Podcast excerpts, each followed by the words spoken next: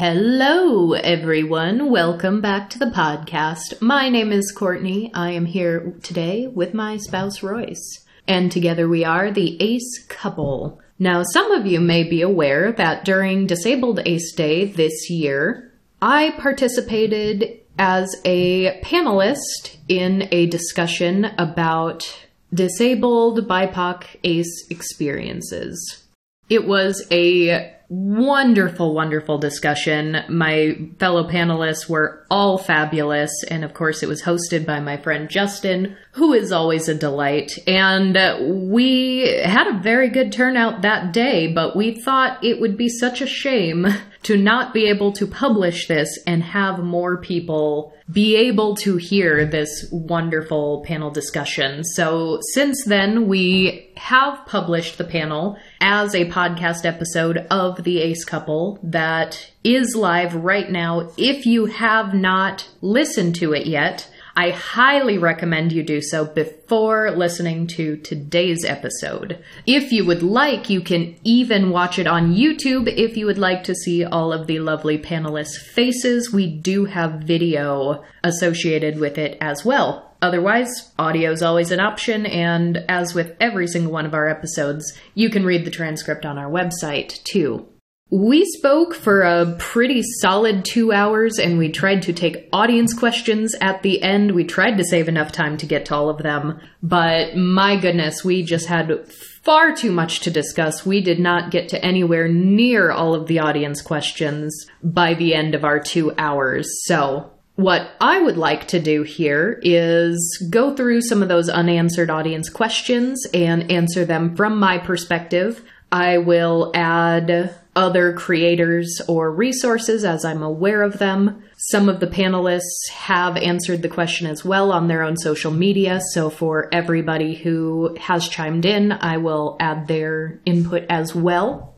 But otherwise, we hope to talk to a number of the panelists again in the future, one on one for their own episodes, because every single one of them has stories for days, and we're really excited to hear more from all of them. But for today, let's get on to the questions. I'll answer as many as I can, as well as I can. Uh, Royce, I think you have them up in front of you, so lay them on me. Sure. The first question is how can allo disabled folks better support disabled ACE friends? That's a very good question. I think that question did actually get asked during the panel, but we were short on time, and I personally did not answer that. I think one or two of the other panelists did chime in it's such a broad, far-reaching question that I'm I'm trying to decide which way my brain wants to take it. I mean, one thing I, I've said on a number of occasions is just make sure that your own advocacy is inclusive. Um, I have talked about the issues that can arise when disabled activism revolves too heavily around the act of sex. And we have seen that a lot in recent years where there are several disabled activists where a bulk of their advocacy just revolves around being seen as a sexual being, being seen as a sexual disabled person. But it can get really, really challenging when you paint things with such a broad stroke because there are some comments that bleed really heavily into acephobia and even compulsory sexuality because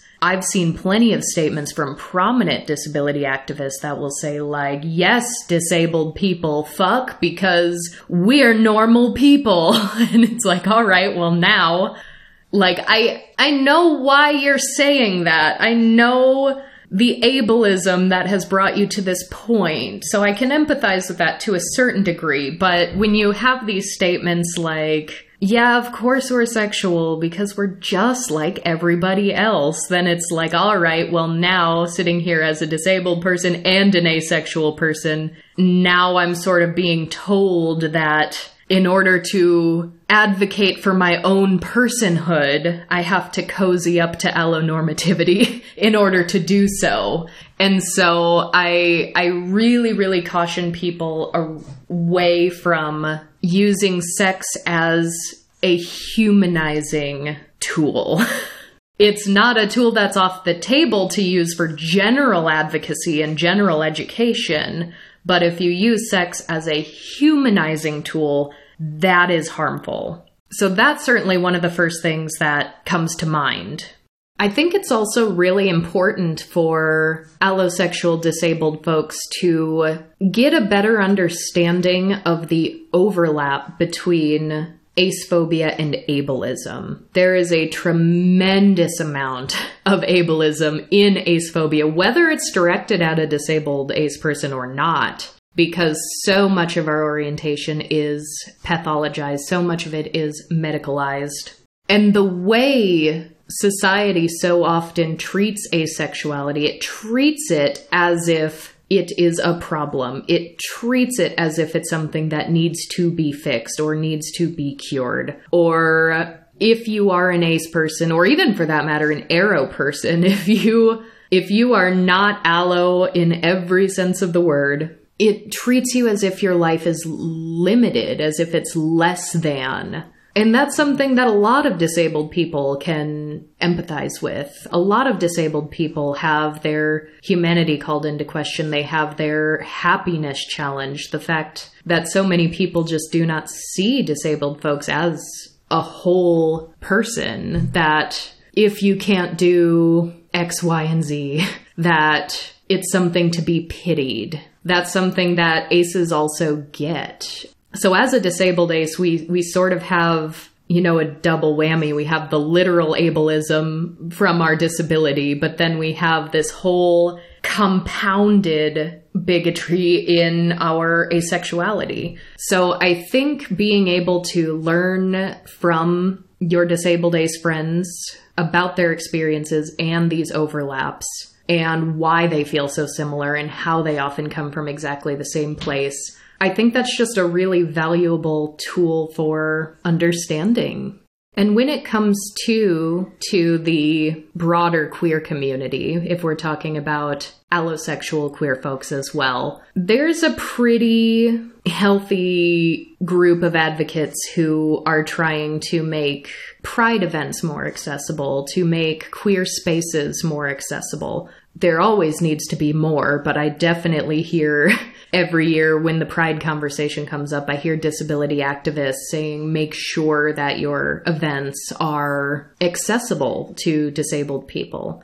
I don't always see as much advocacy from allies about making sure queer spaces are ace friendly. And some of them already are. I have found a number of places that are very ace affirming just already. I have found some places that were not really ace affirming until I came onto the scene, and then people got to know me and learn a little bit more about my experience and my work. And then it, it started growing and evolving from there, which is always great. We love to see it. Uh, but there absolutely are some queer spaces that are not affirming of asexuality, definitely looks down on aces. And one thing that the ace community I see really, really does lack is loud allosexual allies. we do not have very many of them. And when you really do get into the nuances too, there are definitely some disabled ace folks who say like, my disability and my asexuality are two totally different things. They have never touched or intertwined. They're just two completely separate parts of me. And that's totally fine. That is valid on a person to person basis. But there absolutely are some disabled ace folks who do think that their asexuality is, if not caused by a disability, at least heavily informed by it. We have people who say, you know, my disabled identity and my ace identity are so heavily intertwined and they both inform one another that it's hard for me to separate them out. So I don't actually know where one starts and the other ends. So being able to understand that as well, that ace and disabled identities can be intertwined that way, can I think also help you reframe in your mind what your allyship looks like and that if you are an advocate, if you are speaking up, if you do see an issue in any of these spaces uh, that needs addressing, that it can't just be heavily weighted on one side. You can't only speak up for disability accommodations and not speak up for ACE inclusion uh, and vice versa. The next question is a bit open. It's just about your take on people who use the term asexual to mean not having sex as opposed to not experiencing sexual attraction. And they clarify by saying, for example, if someone says, I can't be pregnant because I'm asexual versus I can't be pregnant because I haven't had sex. And they continue by saying, How do you balance other ace people that do have sex, maybe feeling invalidated by equating asexuality with not having sex? And are there any additional things to think of with disability coming into play in all of that? That was so much. There are a lot of question marks in this question. Okay. I'm going to try to touch on all of them. If I get on a tangent and there are any corners of that question slash stream of thought that I haven't gotten to, poke me and and remind me what all there was to it because I'm I'm probably gonna just stream of consciousness now. So first of all, I personally, not only from my own experience, but what I've witnessed happen to others, I have seen so much more immediate harm happen amongst the ace community when people viciously police language and attack each other for not using the quote correct word or phrase. And there are varying degrees of this. I think there there is a line where you can say something and it is outright disregarding a tremendous portion of the community. But I think in a situation where, just logically speaking, if someone were to say, No, I'm not pregnant, I'm asexual, I think it's reasonable to give that asexual person the benefit of the doubt and that what they are saying about their own experience is correct and for them in their experience not being pregnant or not having sex is probably a very important part of their asexuality. I have also heard of enough stories of that experience to have gotten the impression that the entire conversation or the history of that conversation wasn't, I can't be pregnant, I'm asexual. It's historically was, I can't be pregnant because I haven't had sex, and then their doctor doesn't believe them, and then they have to extrapolate. I haven't had sex because I'm asexual. And it's, it's sort of this, it's the challenging of the authority figure here, and that gets shortened because it has to be explained so many times. Yeah, and you know that that's actually thank you for saying that, Royce, because even in the panel, I explained a story that was actually also very similar to one that Johnny J shared on the panel, where as to people who have the reproductive organs necessary to bear a child, we have both had situations where, you know, doctors trying to force us to have a pregnancy test before a test or before a procedure. And, you know, as disabled people, we need a lot more of those than the average non disabled person. And I shared a story just super, super briefly about an article that I was featured in about medical bias in or toward asexuality. And one thing I said in that article in fact, I have it right in front of me, so I will read it verbatim. So, for those of you who haven't read this article, these were the quotes that almost got me driven completely out of the ACE community. And I would have been gone. Nobody would have ever heard from me. This podcast wouldn't have existed. Disabled ACE Day would not exist. The ACEPEX Committed to Anti Racism server would not exist because people were needlessly cruel to me for saying this. The article explains the dreaded house episode. We we did an entire podcast episode about that if you aren't familiar with it, so you can go listen to that. But the the gist of it is Dr. Gregory House says asexuality isn't real. The only asexual people are sick, dead, or lying. And my quotes in this article were As discriminatory as this is in fiction, it's really not too far from what I've actually experienced. Not only does it lead to fear and mistrust, but it does real tangible harm diagnostically and financially. I've quite literally been sitting in my doctor's office having difficulty breathing and urgently needing a lung x ray to check for pneumonia while waiting on a urinalysis to come back and tell my doctor the obvious. It's humiliating to not be believed by the people I'm supposed to trust to oversee my health, but it's also tremendously expensive when all of these little costs throughout the year add up. My disability has riddled my medical history with question marks, and not all physicians are prepared to diagnose or treat something so rare and under researched. I've seen firsthand how harmful it is when doctors try to pathologize your illness when they've run out of ideas. I don't want my doctors to pathologize my illness, and I don't want doctors to medicalize my sexual orientation, but I find that the two often go hand in hand. It's exhausting. And the day after that article got published, uh, I got slammed by ace people well and and ace phobes which was really jarring because there were there were actually ace phobes attacking me but there were more aces attacking me than ace phobes for saying all that. And people were saying like well being asexual doesn't mean that you can't have sex I said, I didn't say that anywhere. What I said was I was waiting on a urinalysis to tell the doctor the obvious. What I didn't go into through all of that was that I told my doctor there is no way I'm pregnant. They did not believe me. I told them I have not had sexual intercourse in months. they did not believe me. I said, I am literally on my period right now. They did not care or did not believe me. And when I was like, look, what what do you want me to say? Like, I'm on my period now. I have not had intercourse since my last period. and even well before that so what what do you want me to and they're like well i see here on your chart that you're married. I'm like my spouse and i are asexual. Like everything is telling you that i am not pregnant. And i wasn't going to go through all of that in that article. I wasn't going to say you know we went through all of these checklists. I was condensing the story down. But also i did not even say that ace people cannot get pregnant. I said in my case, it was obvious that I was not pregnant. And having to take this test cost money. It cost me time while I literally could not breathe. And it was humiliating to not be believed by medical professionals.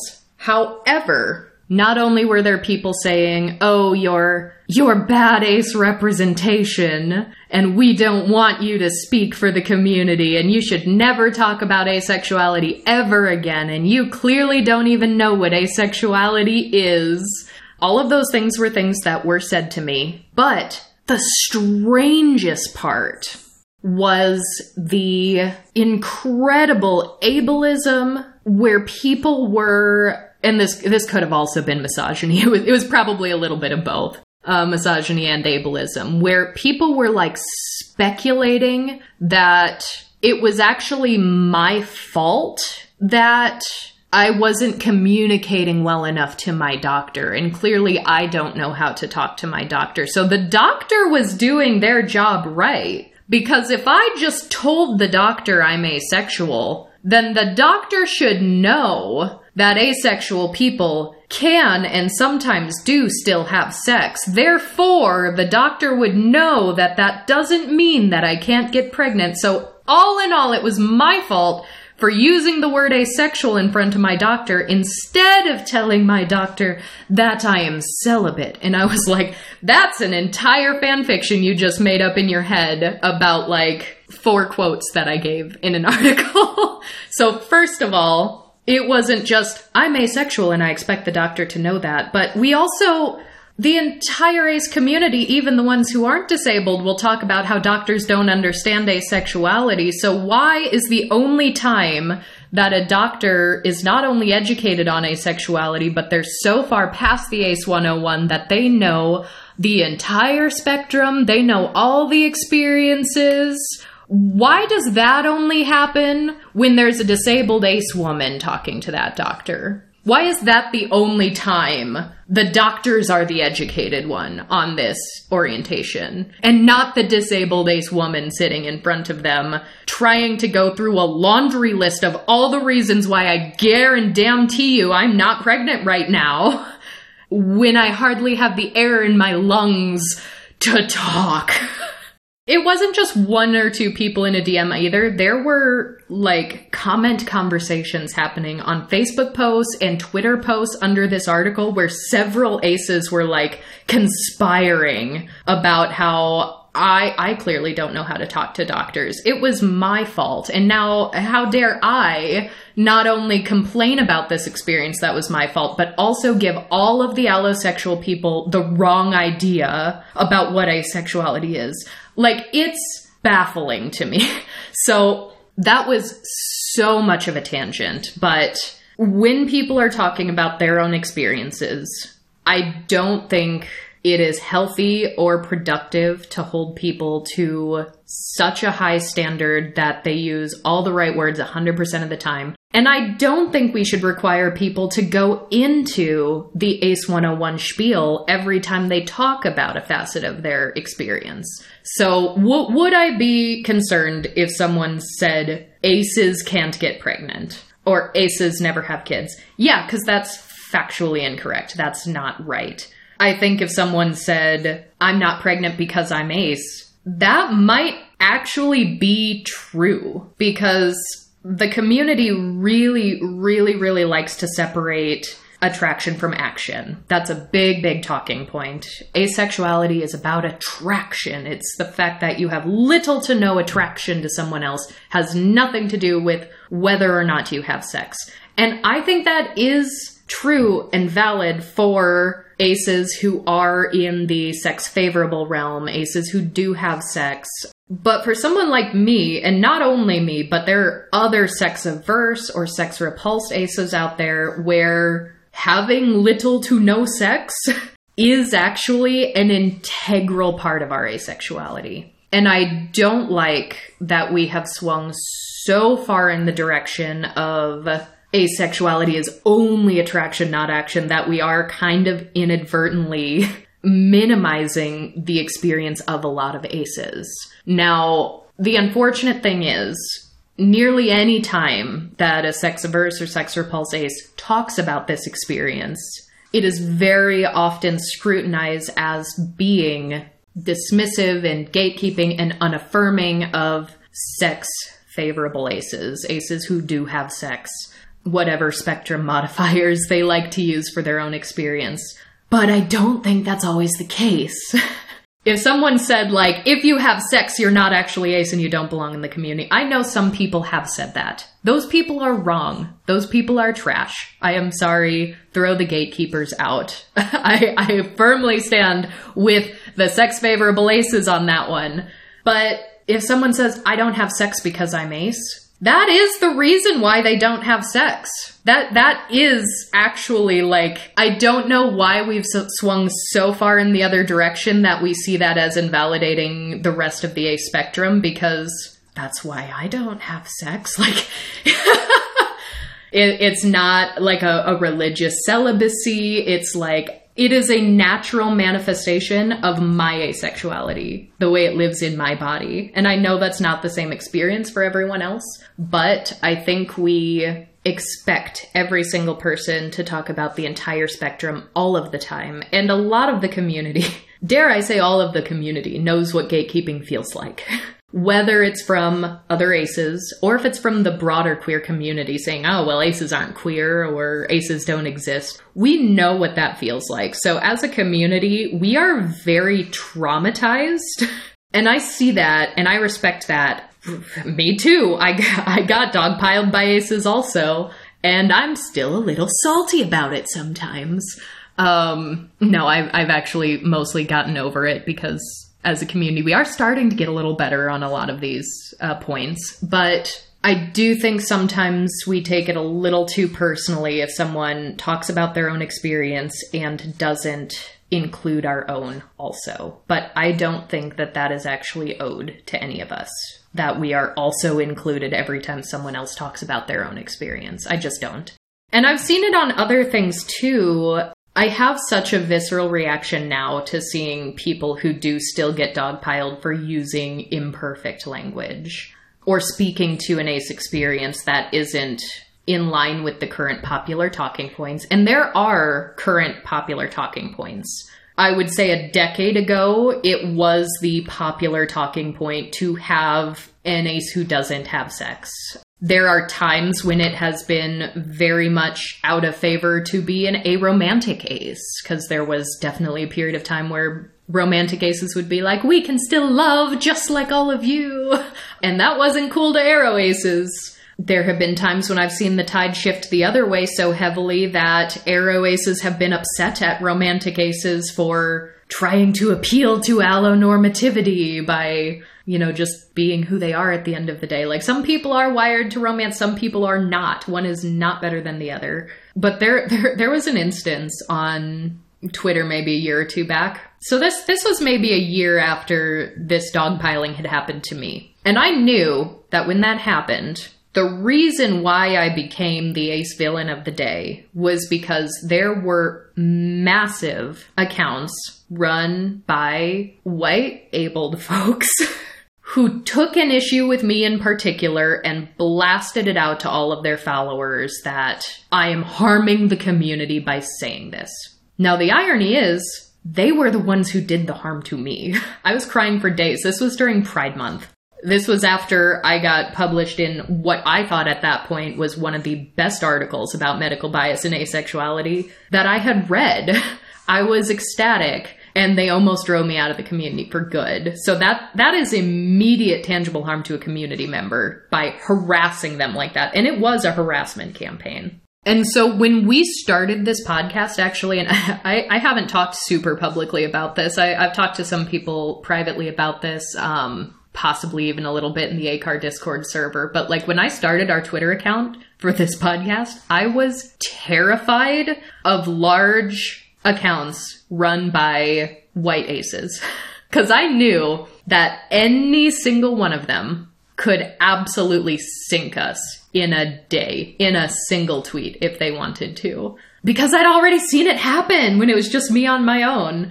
So I was I was I was horrified. I was like, all right, until we get some semblance of a following, like we could be done tomorrow if someone decides that they absolutely hated our first episode. If I speak to an experience that someone takes personal offense to even though it's my own experience, we could just be done and pack it up. Like this is this is my last chance to enter the community otherwise I'm out. But I did see, this wasn't directed at me, but this was a large, white, abled ace social media account that was sort of doing a thought experiment saying, like, what are some, you know, impossible, like, would you rather, but ace? Like, would you rather have cake or garlic bread is kind of the, the fun, silly one, but give me, give me some of those questions for, like, impossible ace questions. And someone commented, would you rather, paraphrasing here because it's been long enough since I've seen the tweet, but would you rather have sex with a partner when you don't want to or spend the rest of your life, you know, like alone and miserable despite wanting a partner? And like I, I saw this question and I got where this person was coming from. Cause I actually think a lot of aces feel this way at some point or another. That is a romantically inclined ace who, based on that short description, may be more on the sex repulsed range, mm-hmm. who has an allo partner. Yeah, or or thinks that the only way they can find a life partner is to have an allo one, and therefore I either don't get a partner or I have a partner that comes with these strings attached that I don't really want to do. So, like, this is my impossible conundrum, one or the other. And a lot of aces do feel that way. We are technically a very small percentage of the population. there are ace ace couples. Obviously, we are. Even Charlie and Johnny from the panel, also both in ace ace relationships. So they do happen. They can happen. They can be beautiful, wonderful things. But especially before you find the ace community, there are people who go nearly their entire lives before meeting a second ace person that they're aware of that they are out to. So it can feel very lonely and the compulsory sexuality of our society that tells you that in order to have life partnership, sex is a necessity that's a terrifying feeling for a lot of aces, for a lot of young aces, for a lot of unpartnered aces who want a partner. not only have I felt that at parts in my life in my younger years and like before meeting you, Royce, like I also asked myself that question. I was like, do I resign myself to just being perpetually single for the rest of my life? Or do I just, as one family member very indelicately told me once, oh, just suck it up and fuck already?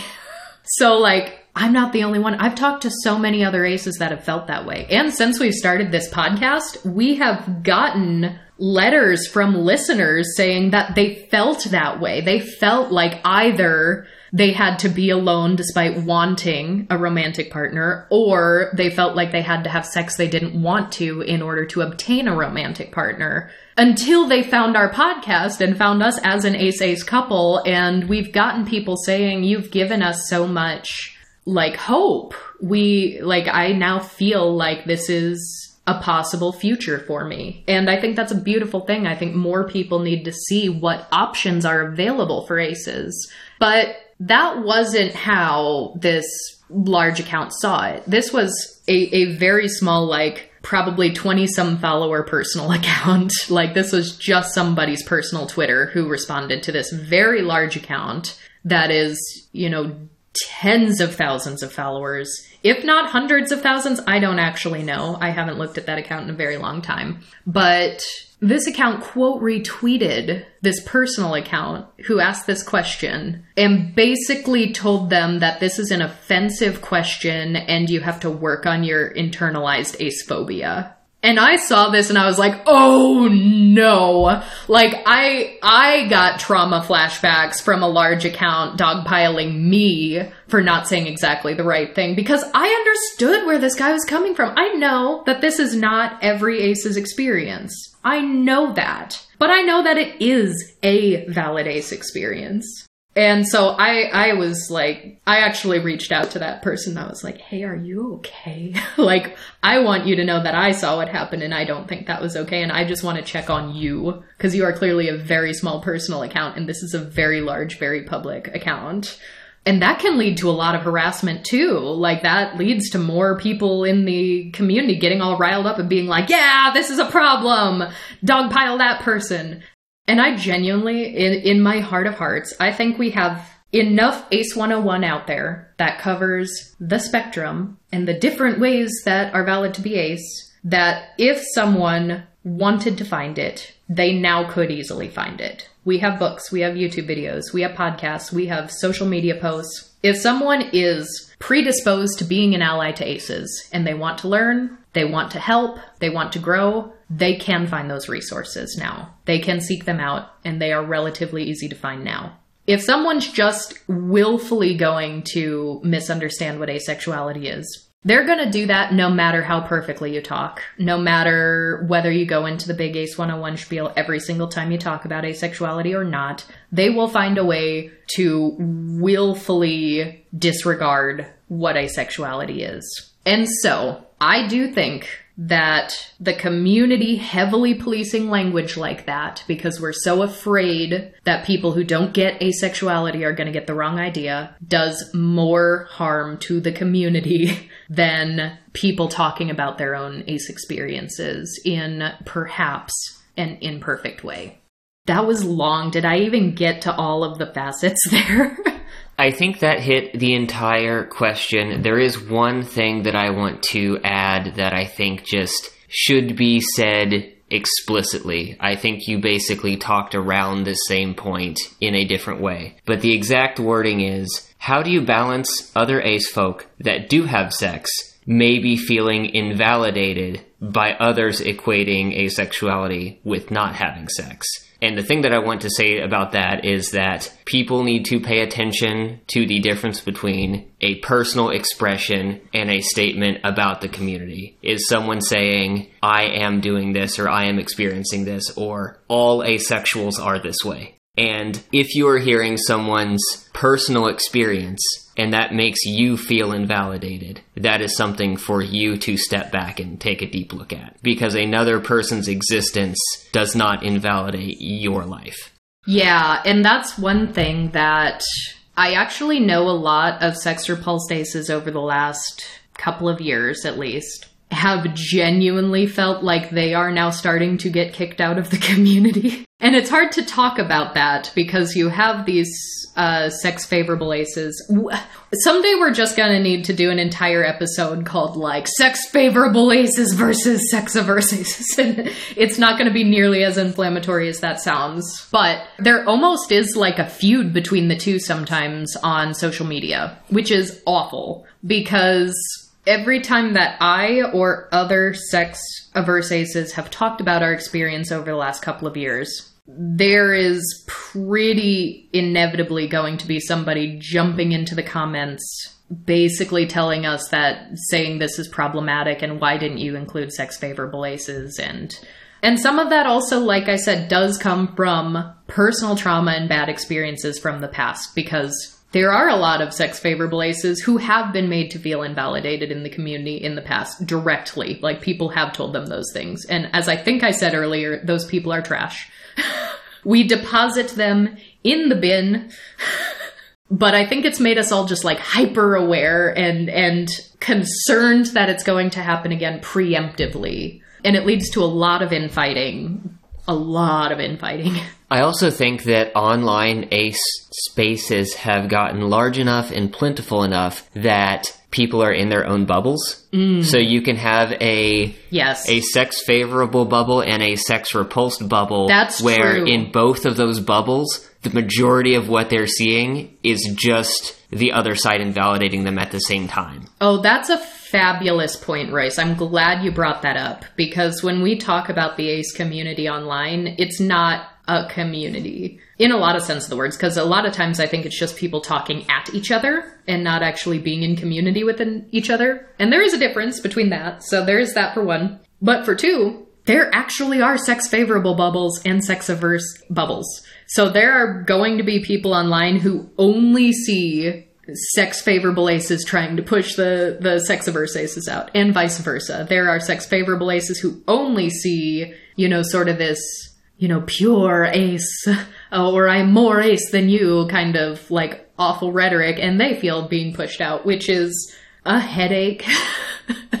so I I think part of that is really just like we can and should blame the social media algorithms because I think they are designed to do that. They're designed to try to put people in bubbles and pit the bubbles against each other. but we get these micro bubbles that people don't understand even exists because people think, well, the ace community is so small. There's so few of us, and you know, the mainstream queer population doesn't know about us. Surely the straight allos don't know about us. So it feels so small and teeny tiny sometimes, but it's really not. there's there's so much more out there. Because that is, I mean, it, it is a very good question because I also know when we talk about it from a, a, disabled lens too, there are some disabled people who have said that they have had doctors just assume that they are not sexual and therefore not give them the medical care that they need, whether that be, you know, STI testing, certain you know screenings for other things um, maybe maybe even a pregnancy test if that's a possibility. But like that's also a problem and i i get and i acknowledge that that is a problem. But i've also simultaneously had when i'm like hey look i've had this experience. It costs me money. It costs me time. It's humiliating. This happens regularly so this is not a one-off thing. This has happened you know multiple times in a year but then sometimes I'll have a disabled person come and be like, well, good. That should happen to you because the doctor should know that, you know, disabled people can have sex too. And it's like, if you have also had a negative experience with healthcare professionals who haven't given you the care that you need, that is also a problem. And I also want to fight for you. But we can have two negative experiences with healthcare that are polar opposite problems and one does not negate the other. They both happened. They are both a problem. But in in the medical system that I have always been exposed to here in the US, there's all kinds of problems. Doctors are very often terrible. Insurance is a joke. there are a lot of medical clinics that are just overtly Christian. And sometimes it's the only one in an area, so even non Christian people are forced to go there and have, you know, ideologies thrust upon them. Like, these are all problems that happen in our medical system. And doctors are so quick to, you know, treat people like a checklist, go down the checklist and not give individualized care that each patient needs. And that's the problem. That we are not getting the care that we need. And within that, it can look like completely separate issues but it's it's kind of hard to have someone say like good i'm glad you had that awful experience because it's better than the awful experience i had. Like that's that's not it. Mm-mm. the next question mentions that during the panel some people talked about having negative experiences with spirituality and religion. They wanted to ask if you personally found a spiritual or religious community and got any sort of value or joy out of that that's an excellent question. I am going to not necessarily answer it personally, but give you examples of other people who you can follow and learn from. I guess I found I found gnomes. I found atheism. I won't talk too much about my my religious past and my current not because that's not the question. But in a future episode, uh, listeners, remind me to tell you about the gnomes. Uh, So, uh, one of the panelists, Dal Cecil Runo, answered this very briefly on Twitter, but uh, she said that she did, and that life slowly directed me to my pagan beliefs. Nature is spirit, and in nature I can find peace. So Dal, I think, did mention during the panel that she is pagan, and that is a short answer, but the answer is yes. Our host for the panel, Justin, is a Christian ace, famously a Christian ace. Um, he has actually done like events for Christian Aces in the past. He's teamed up with a couple of others. Uh, one is Ellen Huang, as well as Jenna DeWitt, who runs the Invisible Cake Society uh, website. Uh, the three of them have done a lot of, you know, asexuality and Christianity, whether it be live like events, get togethers for Christian Aces to do. Um, I know the blog Invisible Cake Society has a lot of of resources for Christian aces in particular. But um, Ellen, actually, uh, interestingly enough, was also interviewed for the book Ace Notes Tips and Tricks on Existing in an Allo World by Michelle Kirichanskaya, which is the author of aforementioned article. And so there is an entire section here where Ellen and Michelle are talking with one another and do talk a bit about asexuality and religion. Ellen being Christian, uh, Michelle being Jewish. And they have a nice back and forth where they talk about what that sort of means to them. Michelle even going so far as to mentioning specific, uh, like queer readings of Jewish stories, like queer reading of Queen Esther, where that could be viewed as a a coming out story Michelle in other chapters has also just talked about other things pertaining to asexuality and Judaism and a bit about their own experience. So those are two people that you can definitely follow. You can also pick up that book and just read more about this since it does have those two different perspectives. We did an interview with Michelle as well, so if you haven't listened to that yet, we do have. Um, that's probably about a year ago, actually, but Michelle also talked a bit about uh, asexuality and Judaism in that interview.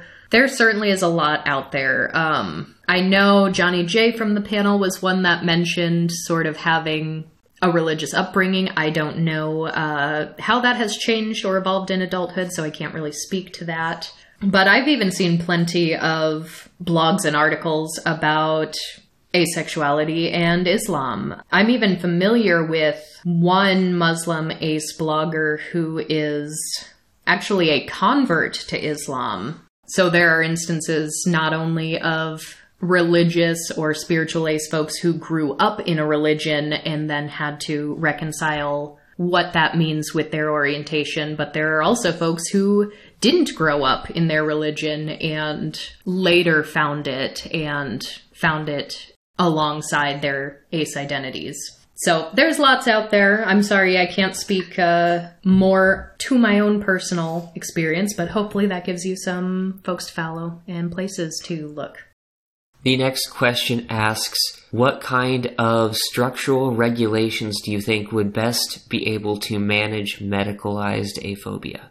Uh, well, first and foremost, I think asexuality needs to be a named and specifically named and protected orientation under conversion therapy bans because ACEs are at an increased risks of facing conversion therapy. And there are studies to back this up. And of course, this is going to vary country to country because everyone already has their own regulations. But I think there are certain things that could change that would not only benefit ACEs, but would benefit other folks of different marginalized orientations. Um, the pregnancy testing, for example, I've also talked to uh, lesbians who have said exactly the same thing.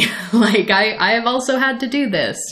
And in the US system, a lot of that does have to be paid out of pocket. Some of it's going to depend on what kind of insurance you have, if you have any insurance, but there are healthcare structures in place where they will outright deny you medical care if you don't adhere to their policies. And a lot of their policies require things like pregnancy tests. I think that would help a lot of ACEs. It would help people who are just celibate. It would help people who are aromantic and completely, you know, unpartnered. It would help lesbians. It would help just a lot of women in general, too. I've been scared to death since Roe v. Wade got overturned, and so many abortion trigger laws have been on the books now where how many women are now going to be forced to take a pregnancy test for whether it be an x ray or going into surgery, whatever the case may be, where it might catch an early pregnancy. And now that's on the books, and that's on the books in a state where abortion is not legal. It could be on the books in a state where abortion is criminally punishable. So I think there are a number of benefits to being able to withdraw consent for certain procedures or tests.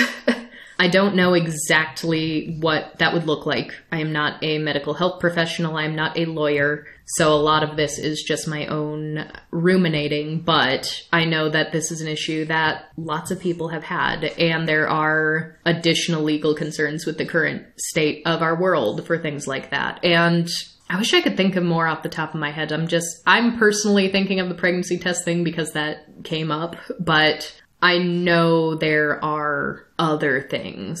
I think just overall, healthcare needs to be more individualized on a person to person basis because everybody is going to have different health needs. And way too often in our medical system, it does not feel like the doctor is a partner in their patient's health, trying to give them the best care that they need. It feels like the doctor very often is this oppressive system, will not budge, knows what's best, has strict procedures in place, has a lot of red tape in place. And so, my, mind you, some of these uh, pregnancy test examples have come from medical facilities that are very Christian. They might be Catholic specifically, they might not be. They could be facilities that are run by people who do not or did not believe in abortion even before Roe versus Wade got overturned. And there wasn't even a way, because I even asked, I was like, because they're like, well, if you're going to have an x ray, if you're pregnant, it could harm the baby. I'm like, if I'm pregnant, then something is really wrong because, like I said, on period now, had my period last month, there's, there's been no, no intercourse since then. The, the, there, there's no, there's no way around it. Uh, so I've, I've said, like, I will even sign a waiver. Like, I will sign a waiver saying, that I am going to take full responsibility if something happens. I, I'm, you know, I'm not going to sue you if, you know, I have a complication with a pregnancy because sometimes you never know. Like, is the doctor afraid of getting sued or does the doctor just have a set of religious ideals that you don't have? It could be both. it could be one or the other. You, you might never know. But they did not have an option to waive that. They they just outright said that's not in our procedure. There's no way to do this. So I'd need to think a lot longer and harder about other instances in medical care where things are too rigid just for the sake of paperwork compliance, essentially, and not the good of the patient, before I could write my proposed verbiage for for an overhaul of the system. But um, ways for more personal medical care, definitely. And actually, like a, a lot of the issue can sometimes be insurance too. Insurance in this country is a joke, as I said earlier.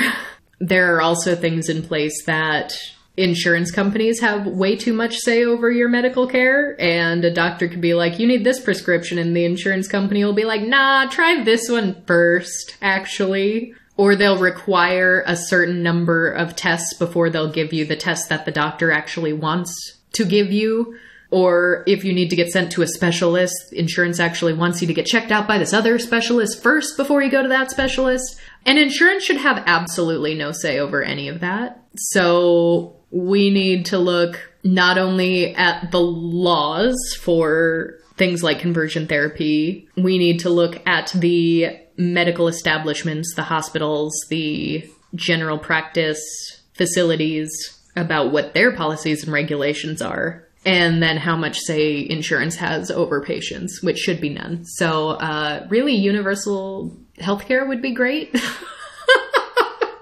Let's start there. So the next question this person says, My mother is a therapist and she has recently gotten an influx of sort of broad spectrum queer people as clients. They ask, How would you suggest she approaches these clients? Their mother knows that they're aro ace, but still struggles with not psychoanalyzing what they say and how it relates to their identity. Hmm.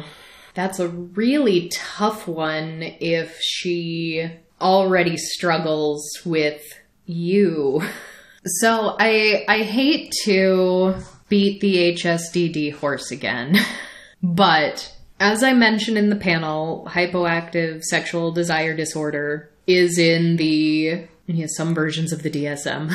The latest version I mentioned, it has been split into two different disorders with two lightly different names, one for male, one for female, which seems for some reason even more antiquated than just HSDD, which already felt like an antiquated diagnosis. But the full version of the DSM is really, really thick. It is quite a tome, but there are also like condensed versions of it, like a like a pocket style DSM. And there are a lot of ACEs who have just taken issue with the fact that HSDD even is a diagnosis to begin with, because we are kind of the last orientation where it is widely acceptable to pathologize us. Because there are so many doctors that do still think that it is a problem. And homosexuality was once in the DSM. It used to be, but because of queer activism because of a broader public understanding of queerness, it no longer is considered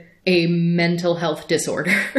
and so there are, I think justifiably so, a lot of ACEs who will look at a diagnosis like HSDD and say, this is basically the same thing. you are describing our sexual orientation and you're saying that it's a mental health disorder. But in the in the full size version of the DSM, there it says like if someone identifies as asexual, then that is a disqualifier for diagnosing them with this thing. It's not in the condensed version that most people have on hand. So it's theoretically possible that there are psychologists, psychiatrists, therapists who have looked at this disorder and the definition of it and not even seen the little, but it doesn't count for asexual people. So that in itself is a problem. But I don't think adding the little, like, it doesn't count for aces actually really helps all that much because there are plenty of people who still haven't learned about asexuality, still haven't found the orientation or wondered if that's something that could apply to them. So there's very likely a case where someone could be describing the fact that they you know they they just don't seem to have sexual feelings the same way other people do where they might not have the word asexual but they're essentially describing asexuality, and they could very well find asexuality later. There's no room for that. There's no room to explore that because, by the very nature of HSDD being a diagnosis, they are implying that there is something about it that is not normal. And I want to speak very l- delicately about this because I think there are a lot of quote mental health disorders that are also normal and also not a problem. Psychiatry as an entire school of medicine is very flawed. It is a very imperfect science. And there is a tremendous history of psychiatric abuse. There just is. And so, with any medical health professional, what really genuinely needs to happen is that the entire medical community needs to understand and confront the narrative that sex is the default. It is inherently healthy. Not having sex is less desirable than having it. All of these are things that you see not only in a direct diagnosis like HSDD, but in diagnostic criteria for other disorders. There are things like, you know, lower libido. And I think there are instances where a condition can be brought on that can drastically change someone's libido. It can change someone's sex drive, and sometimes that can cause people distress. And I don't want to minimize that. But I do think that just like the medical professional has built diagnosis diagnoses primarily around white men and white boys, which has led to things like autism and ADHD and other types of neurodivergence not being found as often in women, in people of color, because those were not the people who were studied. I think there is a glaring blind spot, even even earlier on, like homosexuality being considered a mental disorder. That's because straight was the default. Cis was the default. Of course, you know, when it comes to trans medical care, there's definitely the debate of like, is gender dysphoria actually an illness that must be cured medically? like, there, there are people who sort of need to treat it that way in order to access their own medical care. And I can't begrudge those people who do so. But then there are also people who will use that argument to gatekeep people who don't view their transness that way as well. So, or don't seek any means of medical transition. So psychiatry in general, I think, has created a massive wedge in the way queer people are able to understand themselves and the way they must talk about themselves and their own experience. And the way that that manifests for asexuality is that aces are statistically a lot less likely to be out to medical professionals. A lot of us have had bad experiences from coming out. A lot of us haven't because we've just never come out because we've heard all the horror stories from people who have. So aces are less likely to be out. So even if you're, you know, one of the people out there who says like, "Oh, I know that this is only a medical disorder if they don't identify as asexual." It's like, are you a trusted enough provider that someone would actually be out to you, even if that is a word that they know and identify with. So that's something to keep in mind. Ace youth are a lot more likely to also identify as trans. Recent polling has put like 41% of asexual teenagers also identifying as trans. Ace youth are a lot more likely to have depression or anxiety as opposed to their allosexual peers. And as ace people age, we are less likely to be out in the workplace. We are more likely to be viewed as less human by allosexual people. We are more likely to be seen as untrustworthy, more likely to be viewed as an undesirable partner. These are all things that are have been studied time and time again so there is a tangible impact on mental health when statistically people are less likely to see you as human. If in fact you're even out, maybe you are just more closeted because you know of how terribly people could treat you as a result. But then there's also uh, chrononormativity that comes into play where society tells you you should be married by a certain age, you should own a house by a certain age, you have, should have kids by a certain age. And a lot of these are just societal measures of success that some ace people are just a lot less likely to attain because maybe a marriage or a monogamous life partner isn't even something that they want to begin with. But if society says you need this to be successful, that that really can can weigh on mental health. And these are all important things to take into consideration. But to my point of even if we take say like HSDD and all the subsequent iterations, the, the male and female and female sexual arousal disorder. Like, if we take all of those off of the table, and let's say tomorrow a new DSM drops and it's just gone, everyone's like, all right, we heard you, this isn't even a disorder anymore. There are so many other things that rely on sex drive, essentially, that can also lead to incorrect diagnosis, late diagnosis, uh, improper medical care. During the panel, for instance, Charlie mentioned becoming hypersexual in instances of experiencing mania. And that is a thing that can and does happen. That's even sometimes in diagnostic criteria as a thing that can happen in times of mania. So for Charlie, that was sort of the symptom. Where, as opposed to nearly everything else is going to treat asexuality as that is the symptom. That is a symptom of an issue. But I have also heard anecdotally of other instances of aces who might have. Is it still. When I was taking a psych class, bipolar disorder was antiquated. They were calling it like manic depressive disorder. But I feel like lately I have heard more people start to say bipolar again. So forgive me, I don't know what the what the newest most used version of this diagnosis is.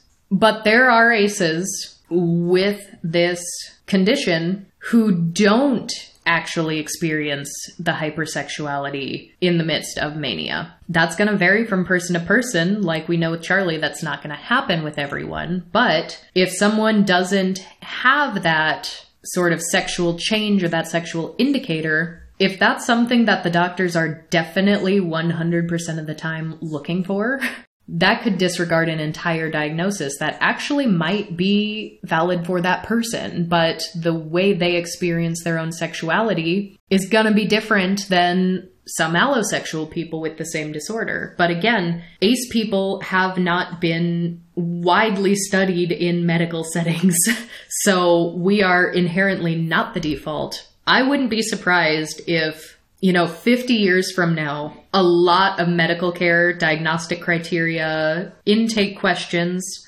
rely a lot less on questions about sex.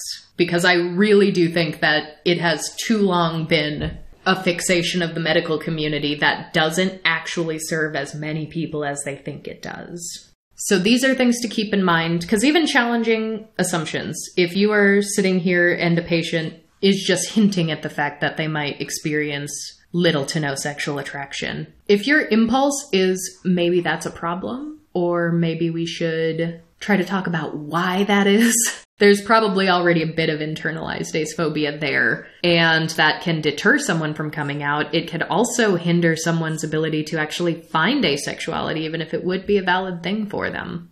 So, things to keep in mind with youth as well, um, shying away from assumptions that someone's too young to know. Because in our society, everyone's assumed straight until proven otherwise. So, if if someone as a teen knows that they're straight, why can't they know that they are ace? Um, if someone as a teen knows that they are gay, why can't they know that they are ace? So age can play a factor in that as well for sure. But I would say even even things like the paperwork, like the front desk or online paperwork that you have to do every time you see a new doctor. I'm no stranger to them. I have to see a lot of doctors. I have to see a lot of new doctors, so I fill out a lot of those forms.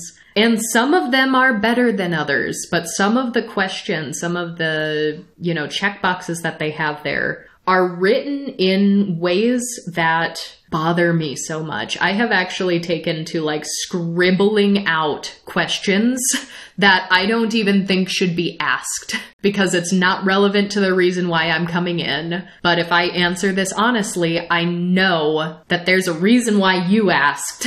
And that reason is going to be so outside of the realm about why I'm even here to talk to you. So, what are the questions pertaining to sex and sexual activities, sexual orientation? What are those questions like on those forms? And why are they there? And upon further education and reflection, is there even a good reason for them to be there? And then if there is things like orientation, is is asexual even an option? Like just just having on the forums that this is an option and we see and understand that this is a thing can open the door to more trust for someone saying like, all right, maybe this is a doctor I can actually be out to. So I'm sure there's so much more. I'm sure I'd need to hear a lot more specifics about where she is now, um, what her views are, what some of the things are that she struggles with, and why. But um, hopefully that gives at least a starting point. Now, you may have already answered this one. This may just be a quick yes with a little detail, but this question is Do disabled people get mad when you, as a disabled ace, say that you are asexual? Or is it just asexual people getting mad at disabled asexuals? I believe you gave examples of the intersection of ace and disability getting gatekept from both sides.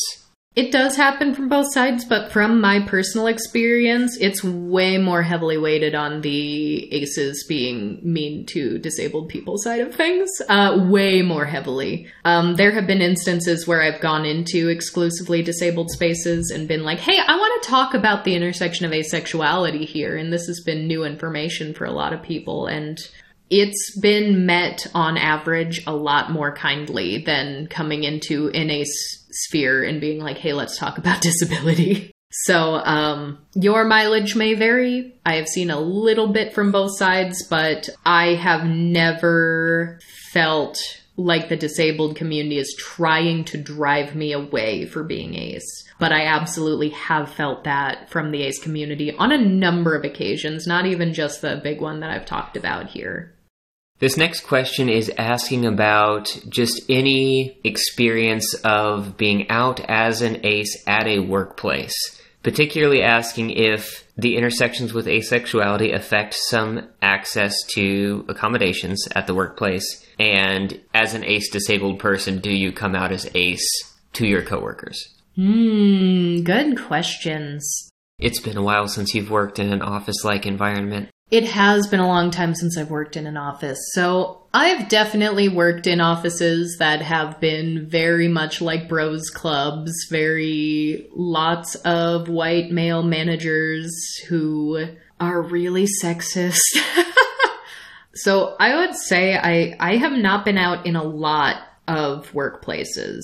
So I can't speak to this much, but I was out at my most recent academy where I taught dance and drama lessons, which is, I mean, it's unusual for a workplace. It's definitely not an environment that a lot of people are particularly familiar with. And for the most part, I was working on my own. I mean, I'd choreograph dances and make lesson plans at home during the day, and then I would go teach the dance lessons at night, and it would be just me as the teacher with my class of kids, and I'd do that for an hour and then go to the next class of kids for an hour. But there were times where we'd have all teacher meetings or we'd you know, have to work together if we were putting on, you know, a ballet or getting ready for a recital. But for the most part, I mean, the person I spoke to the most was the owner of the dance studio.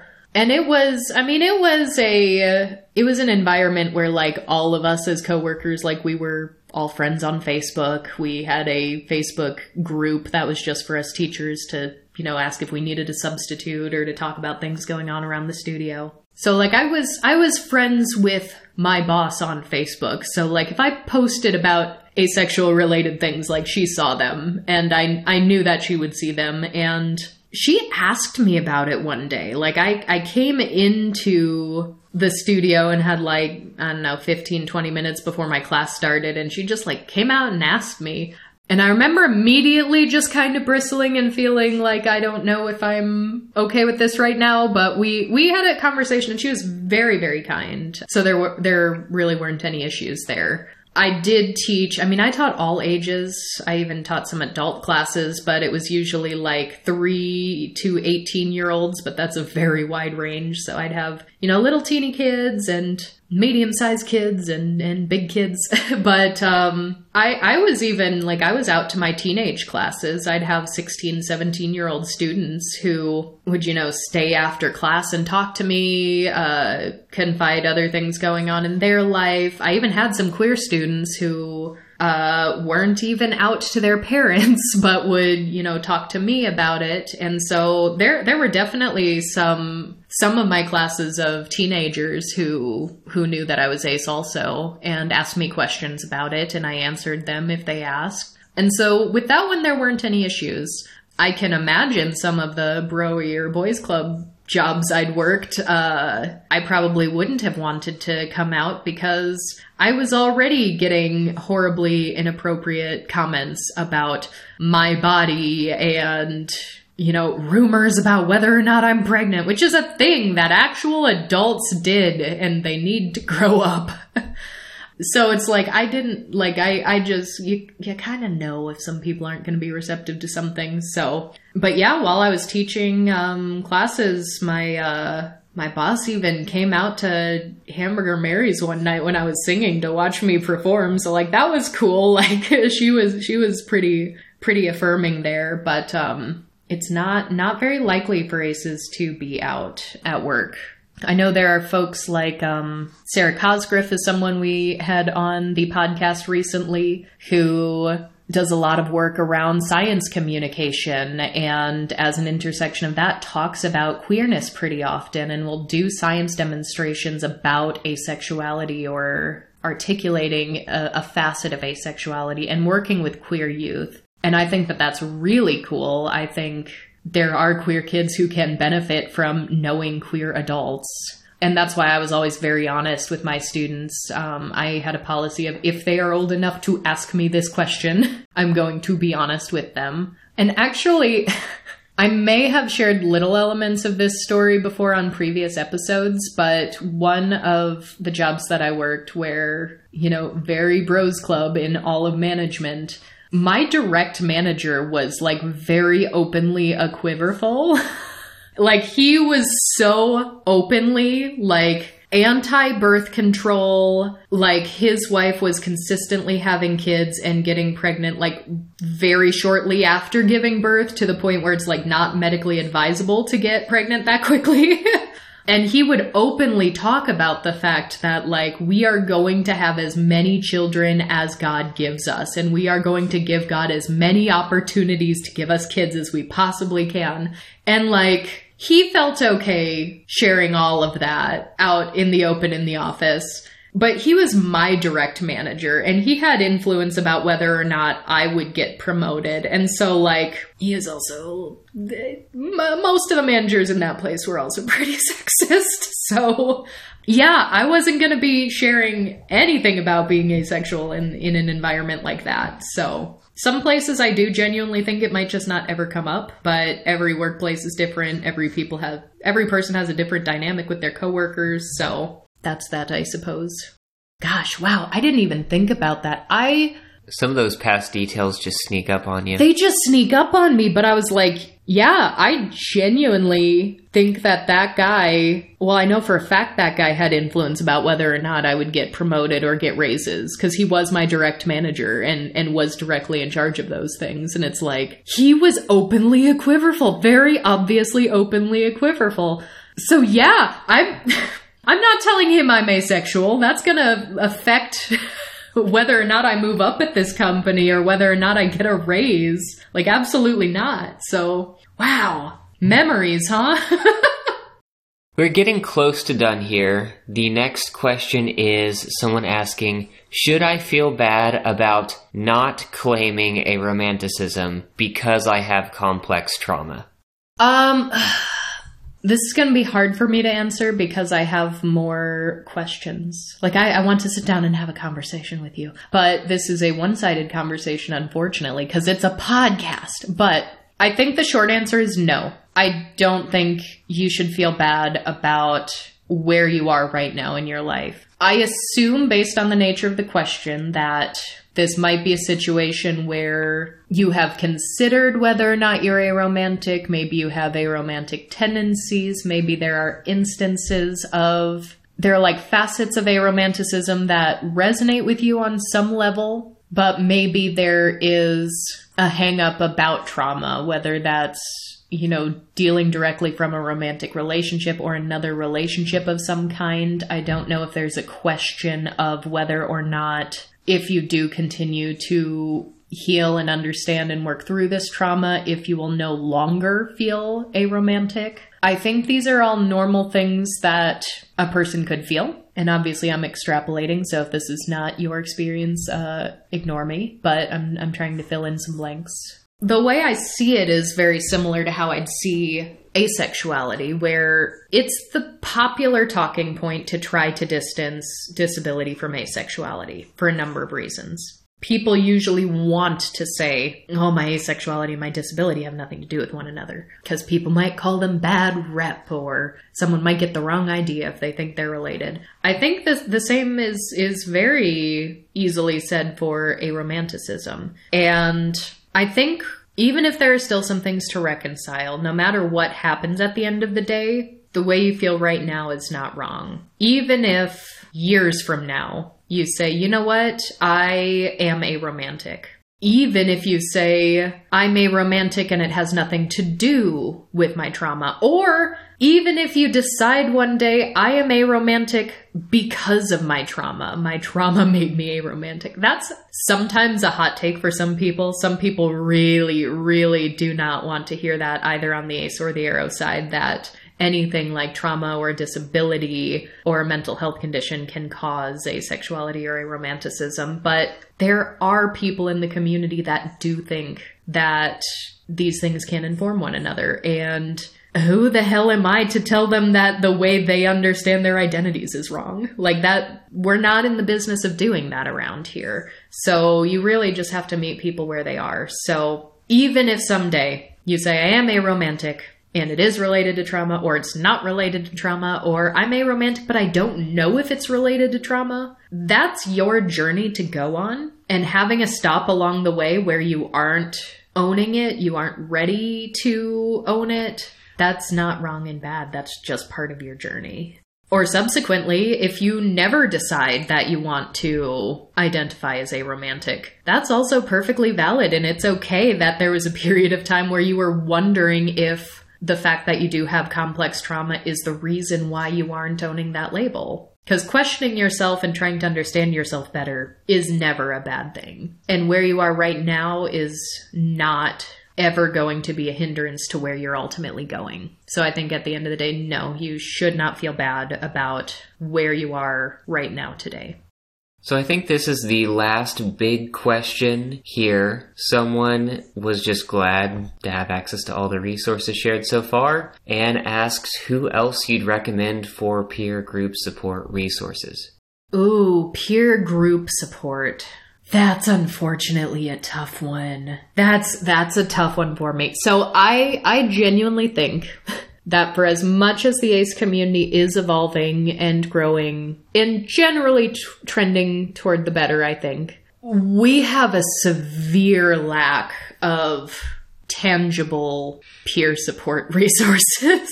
uh, we we have a lack of a lot of things, even even when it comes to like our ace nonprofits like we do not have much in way of nonprofit organizations that are out there you know fighting for ace legislation defending ace rights providing people with more tangible support than ace 101 or ace 102 education and that's an issue I've criticized before. So things do really, really need to get better. One thing that we are trying to do with the ACAR server is make it so that we do feel more like a community but that we are a community with shared goals and an intersectional interest.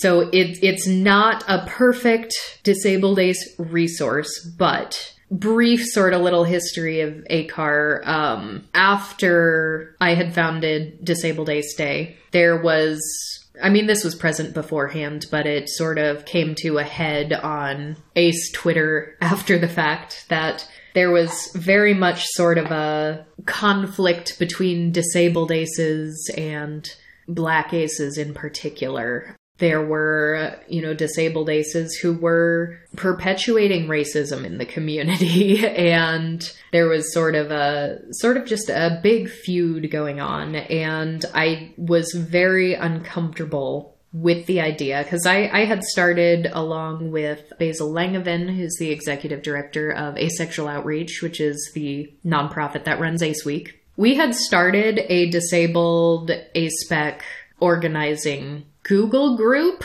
Is that the right word for what that thing was? it was all through like Gmail and stuff with like shared shared docs and sheets and stuff.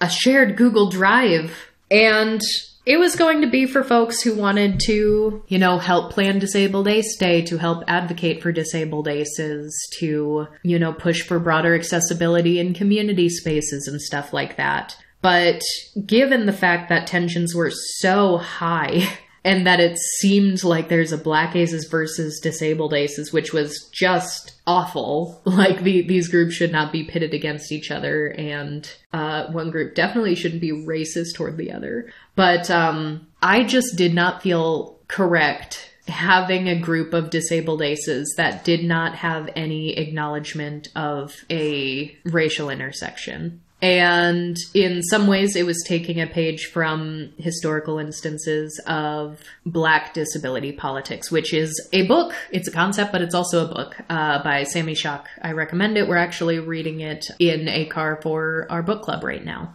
where a lot of historical black disability activism has not even been recognized as disability activism by the mainstream white understanding of disability activism. But one way that it differs is that it is intersectional, but it is race focused. So a lot of those organizers had a focus around black politics, black activism, but it was inclusive of disability considerations. So when I started ACAR, it was kind of a big call out, call in to the entire community too, because one of our initial reaction or one of our initial announcements to it was saying like, we want a bunch of white aces to get together and read me and white supremacy together and we're going to do these journals together. We're going to talk about how you know white supremacy influences the way we interface with the world and we're going to actually confront instances where we have perpetuated racism because there is racism in the community and it needs to be solved but we, of course, didn't want to just run a group of exclusively white aces and aros. So within this Discord server we set up for ACAR, we decided, well, since this is primarily an anti racism focused server, we're going to have a BIPOC only channel. So if there are you know, racialized people who just want to talk to other people of color, and we we don't want you know the the white aspecs to be able to have this conversation. This one's over here just for us. We set that up so it exists, so that it wouldn't have to be a constant like providing emotional labor to educate the white members. There could be, you know, a space over here off to the side. But the intention all along I had was that this is we're going to start easy. We're going to do the book clubs. We're going to do these journals and we're going to start learning about anti racism and how we can be better community members to the BIPOC ASPECs out there. But I didn't want it just to be a book club or thought. I wanted to be able to do things in the community because there is a there's a lack of doing things and a lack of resources. So how can we show up for members of our community who need us? And I knew that disability activism was going to be a part of this because, you know, racism is a disabling institution and there are disabled BIPOC and there are disabled BIPOC aces and aros. All these things exist simultaneously, and we shouldn't be focusing on just one issue or another because all of the issues feed the normative machine. And so over time we have started doing a lot more things. The the state of things right now in the server is that we do have a monthly book club. Right now it's Black Disability Politics. We're probably going to be starting a book about Palestinian history pretty soon is probably going to be our next one. We have read Sherronda J. Brown's book, Refusing Compulsory Sexuality, in there. We have obviously read Me and White Supremacy a couple of times. But in addition to book clubs, we also sometimes just have get togethers to hang out. Because we do want to be a community and we do want to get to know each other. So we've had craft nights, like bring your own craft and we'll just sit and crochet or knit or, in my case, make things out of human hair. and we're just gonna chat and hang out for a couple hours. Or we've had video game nights where we played Jackbox. Um, Tiger Songbird has hosted trivia nights for us a couple of times. We're going to start maybe occasionally doing movie nights sometime soon. So we have those things uh, where we can just hang out and have fun. But we also do get together and we, we do activism work and advocacy. Um, when Yilin Wang's translations of Qiu Jin's poetry got stolen by the British Museum, members of ACAR showed up one night and we started writing emails and we started creating resources. Um, and just, you know, showing up trying to support her as a member of our community. Now, with everything happening in Gaza, we've created a community resource document for, you know, all, all the ways you can help right now, whether that be making phone calls to lawmakers, writing emails to lawmakers, joining protests, other forms of direct action. We have those broken out by different countries US, Canada, Australia, and so that's something that ACAR's been working on. So we're we're trying to do things like that. But even even the panel, even the disabled BIPOC ACEs panel, that was planned by members of ACAR. We published a resource document, which I'll also link in the comments here, uh, with just a bunch of disabled ACE forms of media, whether they be articles or some fiction comics, whether they be books that talk about disabled ACE experiences members of ACAR collaborated to get all of those links together to make that resource document. So you can check out that document if you just want to read more, but if you're looking to actually become a part of a community, if that's one that sounds good to you, I'll have a link to that Discord as well. And one other question, just for fun. It was mentioned in the chat that apparently queer people are more likely to be left handed. The person in particular asking says that among groups of bi people that they know, it's about double the typical rate. And they asked how many people present here are left handed. I am not. That's a fascinating question. Actually, aces are more likely to be left handed. I have read that statistic actually. I am really quite ambidextrous. so I I am not left-handed, but I'm also not right-handed. I have also seen increased left-handed numbers in neurodivergent people. Mm-hmm. Is is a statistic I've seen come up, and so we've also seen that have a heavier overlap in queer people as well. So I don't know if we're what we're seeing is actually the statistic in neurodivergent populations, or if the same thing is present for different reasons in different populations, or, or what what the reason is. Yeah, just all all of it, all of it. Well, and you know, I mean, historically, being left-handed was not okay. Being left-handed was othered and discriminated against. That's where we got the word sinister from. Did you know that? What's the etymology of the word sinister? I mean, sinister is like literally Latin for left, but then became to be known for like malicious. okay. Which is fun. Um, so yeah, that's, that's just how normativity works. Like, there was a time where people, like, like sinister has a negative com- connotation because once left people handed were discriminated against. It's, it's really fascinating. And they're, and they're all queer, or most of them are queer. a, a higher than average percentage of them are queer.